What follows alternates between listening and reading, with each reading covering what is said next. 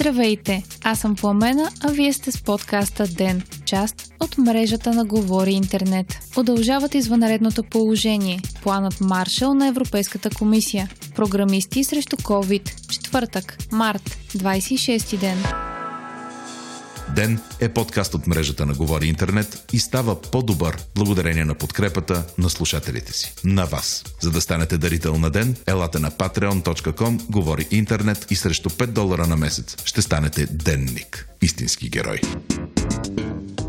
Удължава се срокът на всички въведени противоепидемични мерки до 12 април включително. Това стана ясно от издадена от министра на здравеопазването Кирил Ананиев заповед днес. Всички училища, детски градини, университети и ясли остават затворени. Продължава да въжи забраната за посещение на паркове, както и ограниченията при влизането и излизането от областните градове. Ресторантите могат да обслужват клиенти само чрез доставки, а магазините извън големите търговски центрове могат да работят, но при строги мерки за дезинфекция. Регистрираните случаи на коронавирус в страната към настоящия момент са 243, а 8 пациенти във Военно-медицинската академия са близо до пълно оздравяване. Това съобщи генерал Мотавчийски на редовния брифинг. 60 милиона лева ще бъдат пренасочени към медицинския и немедицинския персонал, който е на първа линия в борбата с COVID-19. Мярката ще подкрепи около 14 000 служители, като те ще получат допълнителни 1000 лева върху заплатите си още от март, съобщава БНР.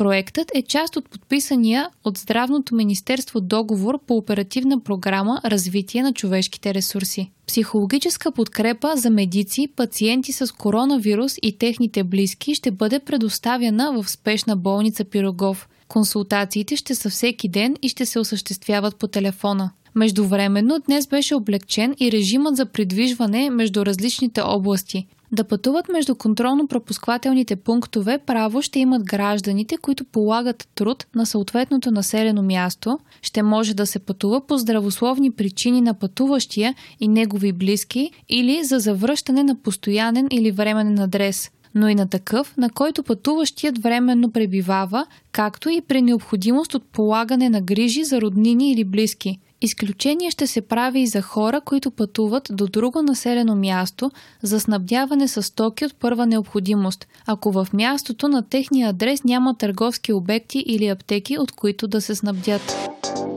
Лидерите на Европейския съюз ще дискутират мерки подобни на плана Маршал за подпомагане на економиките на страните от общността, които са засегнати от коронавируса. Това заяви председателя на Европейския съвет Шарл Мишел, цитиран от списание Политико. Мишел допълни, че страните от Европейския съюз трябва да са много активни и да действат много скоро, както и че мерките ще са пакет от стимули и вътрешно европейски план, който ще мобилизира Брюксел в рамките на европейския бюджет така че да се използват национални средства и да се мобилизира частния сектор. Лидерите на страните на Европейския съюз ще разговарят с представителите на Европейската комисия днес, за да обсъдят и разработят заедно плана.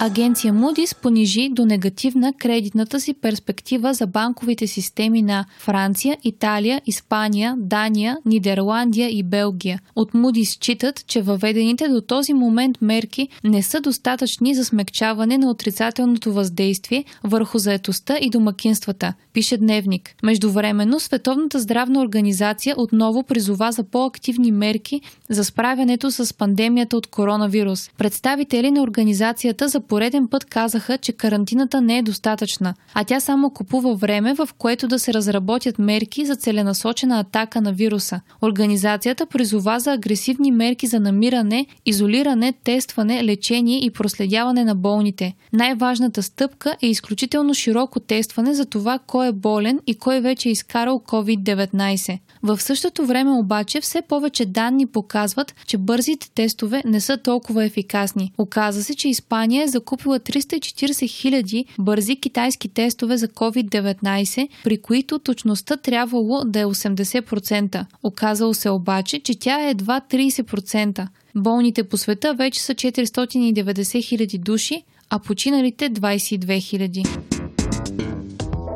Сенатът на САЩ одобри пакет от економически стимули за 2 трилиона долара, пише БНР. Целта е да се предотвратят негативните економически последици от COVID-19. Пакетът включва помощ за милионите граждани, които се очаква да останат без работа заради пандемията. Мерките предвиждат директни плащания на американските граждани, увеличена застраховка за безработица, достъпни заеми за предприятия, засегнати от вирусната пандемия и значително повишаване на финансовите ресурси на болничното здравеопазване. Също така ще бъдат осигурени 350 милиарда долара заеми за малкия бизнес и 250 милиарда долара разширена помощ за безработица.